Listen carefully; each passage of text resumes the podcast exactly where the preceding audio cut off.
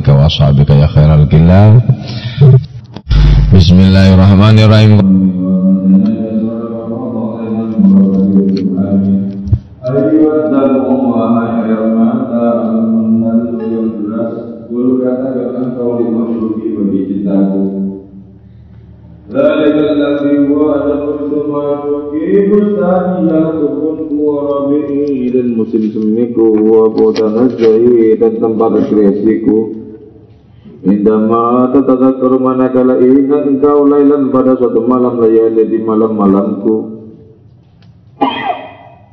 La tufakir jangan pernah berpikir engkau fi burubi jasarati pada berbagai macam kelancanganku Al-Sama adapun puasa ini kalau girbal itu seperti ayat kan yunaki yang menyucikan itu girbal arwah kepada roh Yulhira menambahkan itu girbal al-qurabata kepada lipatan-lipatan al-qafiyyah yang tersembunyi. Al-kasu adapun gelas Allah kita jalu yang telah menjadikan itu lati al-qamara kepada rembulan Allah yang berkilauan muzliman kepada kelam sorot jadi itu lati maksufatan ila tersingkap. Tuti memberikan kulati noran kepada cahaya lisamawati bagi langit demi langit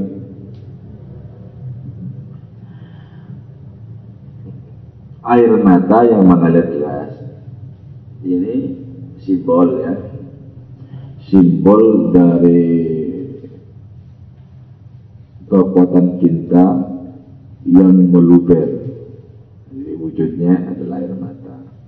Dan air mata itu bisa menjadi orang kedua tunggal yang bisa diajak untuk berdialog. Karena itu Maulana Rumi bilang wahai air mata yang terus mengalir katakan bagi cintaku jadi ini bisa menjadi sarana untuk menyampaikan sesuatu kepada kekasih air mata itu.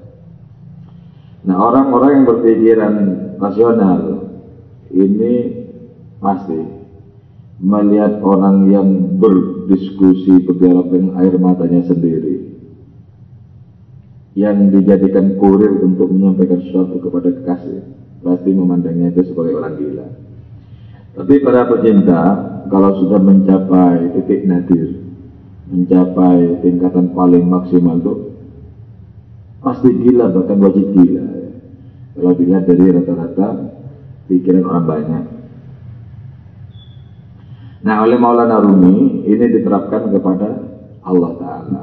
Rumi dalam salah satu doanya begini Ya Allah tampakkanlah keindahanmu agar dalam hidup ini kami tidak memburu bangkai-bangkai Memburu apa pun selain Allah itu serupa memburu bangkai. Orang-orang memburu bangkai itu karena tak terpikat, belum pernah terpikat dengan keindahan Allah. Ketika orang sudah merasakan sejenak saja terpikat, maka dia akan tergila-gila kepada Allah Ta'ala. Nah, satu tetes air mata cinta. Satu tetes air mata cinta itu bisa dijadikan orang kedua tunggal, bisa dijadikan kurir untuk menyampaikan hasrat si pecinta ini. Katakan, wahai air mata yang keras, katakan kepada kekasihku, kepada kekasihku yang paling adalah kebunku, musim semiku dan tempat rekreasiku. Jadi Allah itu ya, musim semi yang merupakan awal mula dari segala musim semi. Allah itu adalah kebun yang merupakan induk dari segala kebun, Allah adalah tempat rekreasi yang merupakan awal mula dari segala tempat rekreasi. Maka mudahlah seluruh tempat rekreasi di dunia ketika orang sudah mulai bisa berrekreasi kepada Allah Ta'ala. Orang mencari tempat rekreasi yang lain itu karena belum tersingkap keindahan Allah sebagai tempat rekreasi yang paling memukau, belum tersingkap. Dan itu kata Maulana Rumi, jangan biarkan kami ini kebingungan ya Allah. Jangan biarkan kami untuk kedua kalinya mencari bangkai lagi, memburu bangkai lagi. Nah, idiom bangkai ini, ini ya sesungguhnya paralel dengan kata-kata al-afilin di dalam ungkapan Nabi Ibrahim. Inilah uhbul afilin. Aku tidak mencintai yang terbenam, maksudnya tidak mencintai bangkai, tidak mencintai segala sesuatu yang musnah, segala sesuatu yang tanah. Jadi orang sudah bisa menentukan sikap langkahnya, hanya terfokus kepada Allah Ta'ala sebagai satu-satunya kebun paling indah, satu-satunya musim semi paling indah, dan satu-satunya tempat rekreasi paling indah, maka dia akan menceraikan segala sesuatu yang lain menceraikan segala sesuatu yang lain. Sudah tidak terbuka oleh yang lain. Apa yang disuruh katakan? Indama tatadzakkaru lailan layaliya. Ketika engkau wahai kekasih merenung di malam hari, berpikir di malam hari. Jangan sekali-kali berpikir tentang berbagai macam kelancanganku. Saya ini adalah pecinta yang lancang. Pecinta itu itu secara otomatis tidak mengenal aturan sebagaimana orang banyak. Kalau masih mengenal aturan seperti orang banyak, sopan seperti orang banyak, maka tidak terbukti keliaran cintanya. Jadi orang jatuh cinta itu terbebaskan dari berbagai macam ikatan. Terbebaskan. Karena itu hubungan struktural dengan Allah Ta'ala menjadi runtuh, menjadi hubungan horizontal. Aku engkau. Nanti suatu saat aku engkau akan runtuh ketika jarak sudah ditekuk. Aku engkau itu ada karena masih ada jarak. Ketika jarak sudah hilang, aku hilang, engkau pun juga hilang. Dalam bahasa tasawuf disebutkan al-abi wal ma'bud wahidun. Yang menyembah dan yang disembah itu hakikatnya satu. Kelihatan menjadi dua dan sekian itu karena orang terpukau oleh bayang-bayang sebenarnya satu. Kalau di dalam syarahnya kitab hikam itu disebutkan ada sebuah perahu di sungai yang sedang berlayar di pinggir sungai yang sangat jernih dan dalam itu. Ada pohon-pohon rindang. Ketika pohon-pohon itu disemprong oleh cahaya matahari, maka bayang-bayang pohon itu roboh ke, ke atas sungai. Apakah bayang-bayang pohon yang roboh ke atas sungai itu bisa mencegah berlayarnya perahu? Tidak. Sama saja dengan semesta ini bayang-bayang. Semesta ini tidak memiliki kekuatan apa pun untuk mencegah langkah-langkah cinta kita kepada Allah Ta'ala. Tidak bisa. Nah tentu saja seorang kekasih itu sudah tidak berpikir tentang masalah kelancangan para pecinta tidak berpikir. Karena ketika cinta berguncah dalam hati seseorang, maka penilaian bahkan penilaian baik dan buruk akan menjadi gugur. Baik buruk itu menjadi gugur. Baik buruk itu juga dalam jarak. Salah benar juga sama dalam jarak. Ketika orang sudah jatuh cinta, penilaian baik buruk gugur, juga penilaian tentang salah benar gugur. Yang ada itu apa? Yang ada adalah cukup-cukup cinta itu sendiri. Nah, dengan pemahaman yang seperti ini, Syekh Abdul Hasan Syadili kemudian menulis doanya, mengungkapkan doanya kepada Allah Ta'ala. Allahumma la taj'al hasanatina hasanati man. Ya Allah, janganlah kau jadikan kebaikan-kebaikan kami. Adalah kebaikan orang-orang yang kau benci. Sebaliknya, waj'al sayyi'atina sayyi'ati man ahbabta. Jadikanlah keburukan kami adalah keburukan orang yang kau cintai. Sebab sebesar apa pun keburukan di hadapan seorang pecinta hilang keburukan. Jadi ainul hubbi kacamata cinta itu itu yukfil masawiya menghilangkan berbagai macam keburukan jadi baik buruk hilang ketika sudah diterpak oleh kacamata cinta. Baik benar hilang ketika diterpak oleh kacamata cinta. Hal puasa ini apa maksudnya puasa? Puasa itu adalah menciptakan hijab kepada apa pun yang selain Allah. ciptakan hijab yang paling tebal kepada ponsel Allah Ta'ala hingga tidak memiliki peluang untuk tertarik kepada selainnya. Nah, model puasa seperti ini itu kalau seperti ayakan yang bisa menyucikan ruh.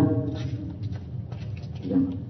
Ketika fokus kita kepada Allah menjadi satu-satunya orientasi, maka roh kita menjadi tersucikan. Nah, di saat roh tersucikan, lipatan-lipatan yang tersembunyi itu akan menjadi nampak. Apa itu? Yaitu berbagai macam kekurangan oleh ketajaman mata roh akan menjadi nyata. Orang kemudian tahu bahwa sedetik saja lupa kepada Allah itu merupakan aib. Sedetik saja melirik jalan Allah Ta'ala itu cacat. Jadi lipatan-lipatan yang tersembunyi itu akan menjadi tampak, akan menjadi kelihatan. Hati-hati dengan dirimu, kata Maulana Rumi itu. Yang seakan-akan seperti sungai yang jernih. Jangan gampang percaya terhadap kejernihan sungai ini. Coba aduk-aduklah dasar sungaimu itu. Boleh jadi di situ banyak air dan kotoran. Jadi tenang kan, tenang saja. Karena belum ada persoalan. Tenang, nyantai kayak orang dekat kepada Allah. Belum ada persoalan. Ketika sudah ada tentang persoalan, keluh ternyata. Waktu itu berarti didasai sungai rohaninya banyak kotoran. Diupuk-upuk, diupuk-upuk. Nah Allah Ta'ala itu maha mengupuk-upuk itu. Nabi-nabinya diupuk-upuk. Upuk. Ketika ternyata tetap jernih, berarti terbebaskan dari kotoran-kotoran dasar sungai rohani. Kalau belum diuji, Jangan bilang, akulah pecinta. Asiban nasu ayyutraku ayyakulu amanna Uhum la yuftanun. Allah ini Quran. Apakah manusia itu mengira untuk dibiarkan mengatakan kami beriman padahal mereka tidak diuji?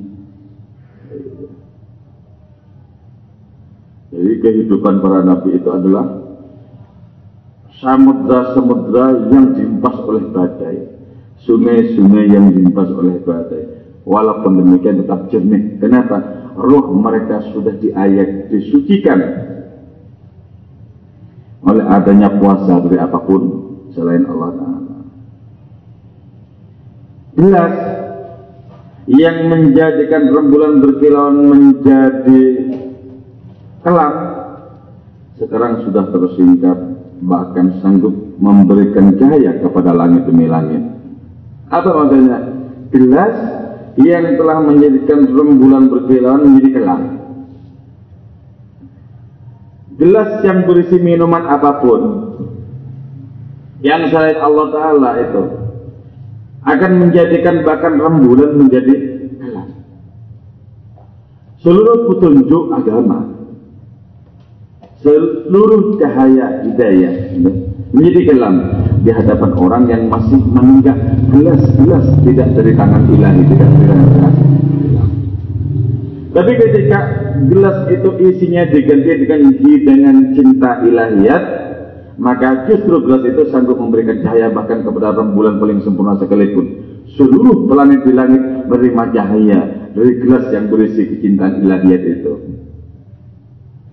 Jadi karena itu kalau Rumi dengan jelas katakan cahayamu matahari, cahayamu rembulan berhutang jasa kepada gelas-gelas yang berisi cinta ilahiyat di dalam minuman-minumanku. Karena itu beliau dengan tegas bilang, sebenarnya aku pengen diam, ku sembunyikan cintaku. Tapi malaikat-malaikat datang kepadaku, berpuisilah Rumi, karena puisimu adalah makanan kami para malaikat. Jadi berhutang jasa ya kepada para penyinta. Cahaya-cahaya itu berhutang jasa semuanya. Dan jasa cahaya-cahaya itu hanya bisa menyelamatkan orang dalam perjalanan dunia. Tapi cahaya ilahiyat akan mengantarkan orang bahkan kepada alamat Allah Ta'ala. Ini sini rumahnya kau datangi itu ini rumahnya. Aku menjamin.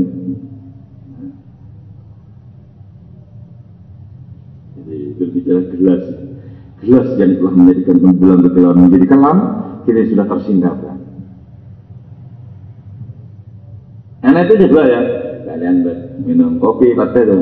Langsung merasakan ini ya ilahi gelas-gelas ini berisi minuman kecintaanmu bismik atas namamu atas namamu ya. tapi kalau minum tanpa rasa hanya merasakan teh dan kopi tidak bisa menjadikan matahari merasakan punya utang jasa itu masih menjadikan rembulan yang bergerak bahkan menjadi gelap. Jadi beda ya. Orang-orang kebanyakan minum kopi minum teh sebagaimana para aulia. Orang-orang kebanyakan minum kopi minum teh menjadikan rembulan jadi gelap Para aulia minum kopi minum menjadikan rembulan merasa berhutang jasa. Apanya yang beda? Rasanya yang beda karena itu bedakan rasanya, rasakan bedanya.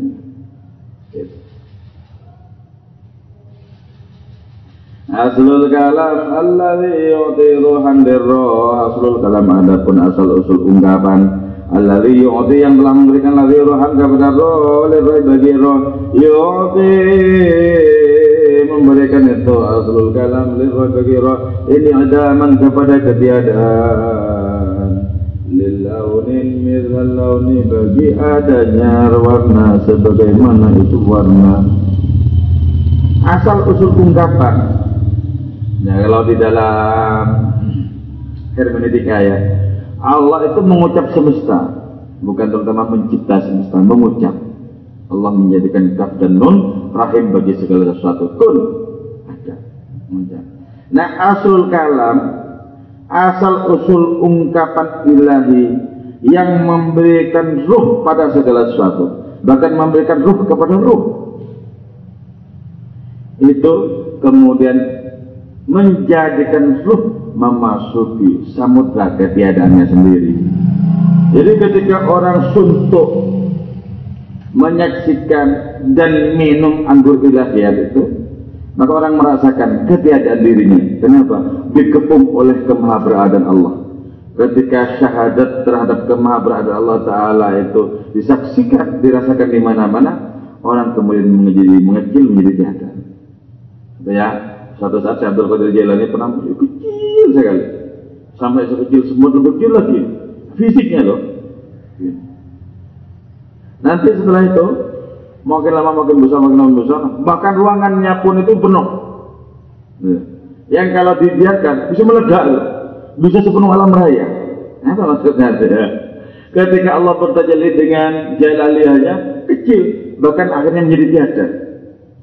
Sebagaimana Nabi Musa yang pingsan, hilang dirinya di kaki bukit Sinai. Tapi ketika Allah Ta'ala bertajalli dengan jamaliyahnya menjadi membesar. Bahkan bisa memenuhi seluruh dunia itu bisa. Itu bolak-balik juga di alam oleh Syekh bin Syabandi. Jadi ketika diikat di kamarnya, seluruh kamarnya itu penuh. Jasadnya menjadi sedemikian besar, memenuhi kamar. Itu berarti apa? Pintu pengharapannya dibuka lebar-lebar, menyaksikan keinginan Allah Ta'ala tidak kepalang. Tapi ketika menyaksikan jalaliyah kemahagungan Allah Subhanahu Wa Taala, kecil, kecil, kecil, kecil, bahkan menjadi tiada. Sesuatu yang sesungguhnya terjadi secara spiritual ternyata juga berimbas kepada fisik. Kenapa? Fisik ini sesungguhnya merupakan fotokopi paling buram tentang rohani diri kita. Itulah sebabnya perlu dicahayai oleh roh kita agar tindakan jasad ini mirip-mirip dengan tindakan roh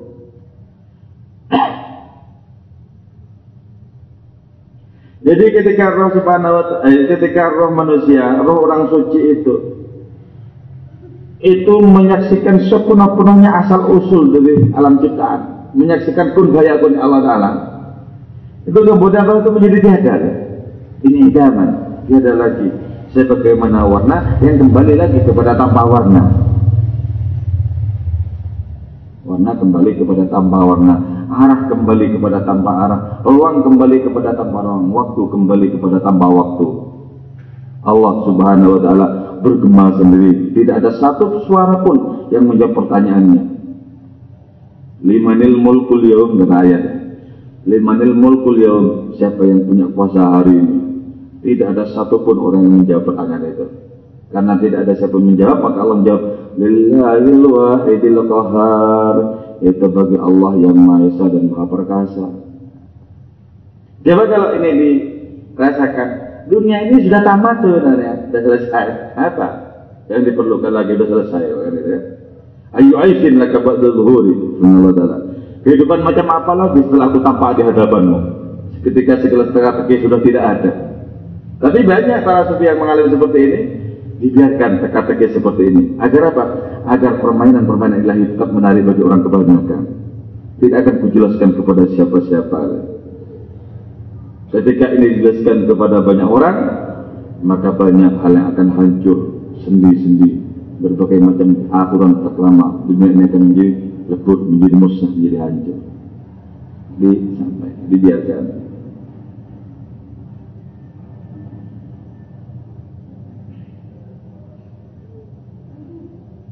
يمد سراج الإيمان بالزيت قلنا كثيرا ولم نقل ذلك يمد memberikan itu aslul kalam sirajal iman kepada pelita keimanan bizaiti dengan minyak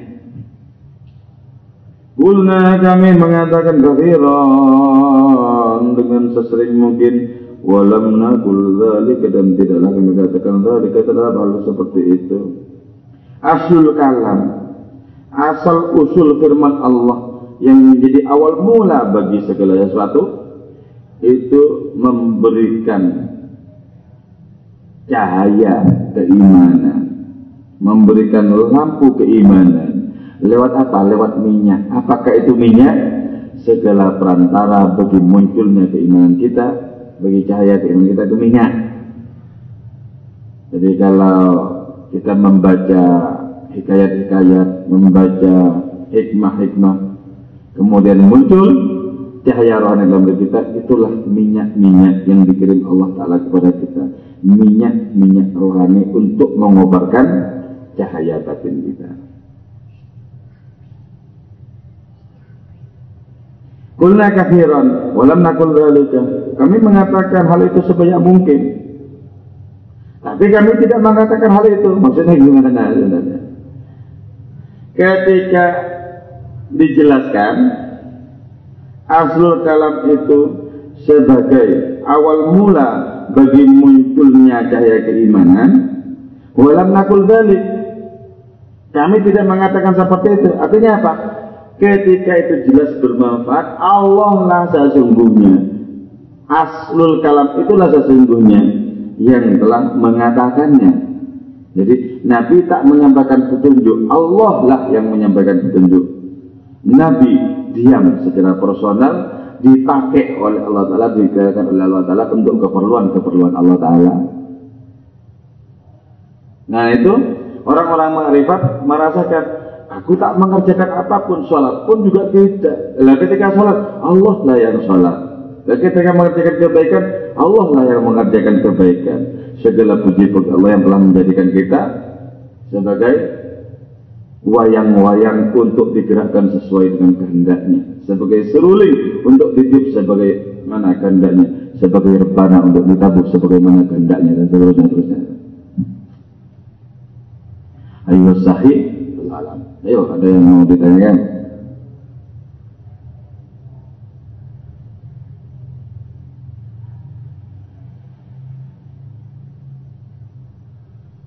Ayuhasafi wahai orang yang derma berikan engkau al jawar kepada permata wal marjan dan mutiara. Fainal kena sungguhnya sya'anlah tariqa ialah tidak ada jalan alil asyikha kepada orang orang yang kikir. Wahai dermawan setiap orang yang sudah menerima piringan masruhan dari Allah pasti dermawan orangnya. Kenapa? Karena segala sesuatu sudah tidak memiliki harga di hadapannya, dermawan. Gak mungkin pikir, gak mungkin perlu. Ini yang oleh Al-Quran disebutkan, Umayyuka syuhan nafsi fa'ulaika mawafiyun. Orang yang dibebaskan dari kekikiran dirinya adalah orang beruntung. Orang kikir artinya apa? Orang yang masih mengatakan ini penting, ini penting, ini penting. Padahal tidak ada yang penting selain Allah Ta'ala. Kok bilang ini penting, ini perlu? Ya. Karena itu Nabi itu ajwadu bil khairi minarihil mursalah. Nabi itu lebih derma bahkan dibandingkan dengan angin yang berhembus. Angin yang berhembus itu simbol derma yang habis-habisan. Orang yang jadi hidup karena ada angin itu. Nabi jauh lebih derma minaril mursal dari angin yang berhembus itu. Kenapa? Karena sudah mendapatkan yang paling agung, mendapatkan Allah Ta'ala. Dan mendapatkan Allah Ta'ala bisa dibagi-bagikan kepada siapa saja. Kalau Allah saja dibagikan, apalagi yang selain Allah dibagi-bagikan.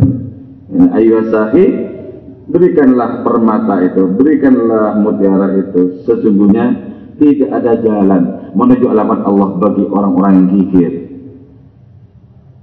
Dan itu kalau ada orang yang alim, tekun ibadah tapi gigir, dibiarin sama setan. Biarin aja, nggak benar tuh, biarin aja. Nggak usah digoda orang semacam itu. Dengan hidupnya seperti itu sudah bengkok, biarin aja. Tapi kalau ada orang yang sering bermaksiat tapi luman, orangnya dermawan, itu sangat di, ditakuti, dikhawatirkan oleh setan. Ini dosa-dosanya bisa di, digosok, dihapus oleh dermanya ini kan, jadi takut setan orang seperti itu. Karena itu ya, alim itu alim, cerdas itu itu kalah sama dermawan. Coba mana yang lebih banyak peminatnya? Alim, dikir ya sama orang yang biasa saja dan berdua pasti lebih banyak peminat yang dermawan. Jadi ilmu itu kalah sama dermawan sama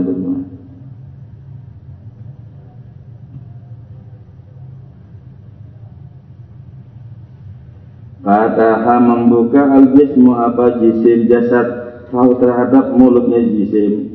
Kasodafi seperti kulit kerang Kau ilan seraya berkata Kaifa yattasi'u li wa la yattasi'u lurra Kaifa yattasi bagaimana? Yattasi'u tertampung itu kekasih li bagiku. Bahwa ada pun itu kekasih lah yattasi'u ila tidak tertampung oleh roh bagi roh Jasad membuka mulut berkata Bagaimana mungkin kekasih bisa kutampung? Terus saja tak bisa menampungnya.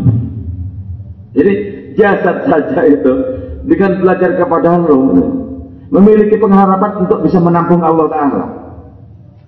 Jasad. Kalau jasad sampai menampung Allah seperti jasadnya Nabi itu bisa menjadi kekuatan energi yang kecepatannya berlipat-lipat dibandingkan dengan energi cahaya. Ketika Isra Mi'raj Tumarudduhu mil arsi qabla ayyabudal farsyuk itu hadis Qudsi. Tumarudduhu mil arsi ku kembalikan kupulangkan Muhammad dari arsku. Qabla ayyabudal farsu. Sebelum tempat tidur Nabi itu dingin masih hangat ya? Sing depannya jadi dia tekuk seluruh jarak oleh Nabi. Karena jasad beliau bahkan sudah menjadi energi rohani yang paling dasar. Seluruh jarak ditekuk seluruh ruang ditekuk. Jadi semesta itu apa? Semesta itu setitik debu di telapak tangan kanjeng Nabi Cuma segini aja. Ini tuh kalau para aulia itu menyaksikan, ada yang menyaksikan semesta ini cuma sebesar bola, ada yang menyaksikan sebesar pinang, sebesar telur, ada yang menyaksikan seperti kerikil segi kecilnya. Kenapa? Karena sudah tidak punya tempat di hati mereka. Sepele, terlalu sepele untuk iman-iman. Jadi kalau untuk kebaikan karena itu mereka tidak pernah menyisakan apa pun ini ini. Lebih besok, sudah ada yang berpikir tentang besokku itu Allah Ta'ala itu. Kan? In tansur lullah yansurkum. Jika kalian menolong Allah Allah menolong kalian. Wa yansurkum Allah fala ghalibalakum kalau Allah menolong kalian tidak ada siapa yang bisa mengalahkan kalian. Ini kalau hidup seperti ini model pong kepada kita Allah Ta'ala selesai beres beres. Banyak hal-hal yang akan ditangani oleh Allah Ta'ala. Kenapa Nabi punya gunanya karena yang menang ini semuanya Allah sehingga punya gunanya di seluruh alam raya. Kalau diserahkan kepada Nabi sendiri, nanti tidak bisa berbuat apa-apa. Rabbi la tukilni walau tarfat ainin. Ya Allah jangan kau serahkan aku kepada diriku walaupun sekejap mata. Jadi kalau Allah sudah menyerahkan hidup seorang kepada Allah itu, urusi hidupmu tidak akan pernah berbuat apa-apa orang itu. Tapi kalau Allah Ta'ala yang ngurusin orang ini memiliki jasa sedemikian banyaknya seperti Nabi kita. Karena Allah Ta'ala yang berbuat sebenarnya. Jadi karena itu selama 50 ribu tahun Iblis itu menjadi pemimpin di antara para malaikat. Waktu itu bernama malaikat Azazil ya. Nabi ketika datang ujian berupa perintah untuk sujud kepada Nabi Adam, Allah menyerahkan kepada iblis itu, kau yang merasa menjadi imam 50 ribu tahun, urusi dirimu ketika berhadapan dengan perintahku sujud kepada Adam. ketika mengurusi dirinya sendiri, kebeleset ternyata. Maka seluruh kebenaran kita lakukan itu karena kita dipakai Gusti Allah Taala. Ketika kita diserahkan kepada diri kita sendiri, urusi dirimu, pasti seluruh tindakan kita akan memalukan. Memalukan. Coba betapa kita membutuhkan Allah dalam setiap saat.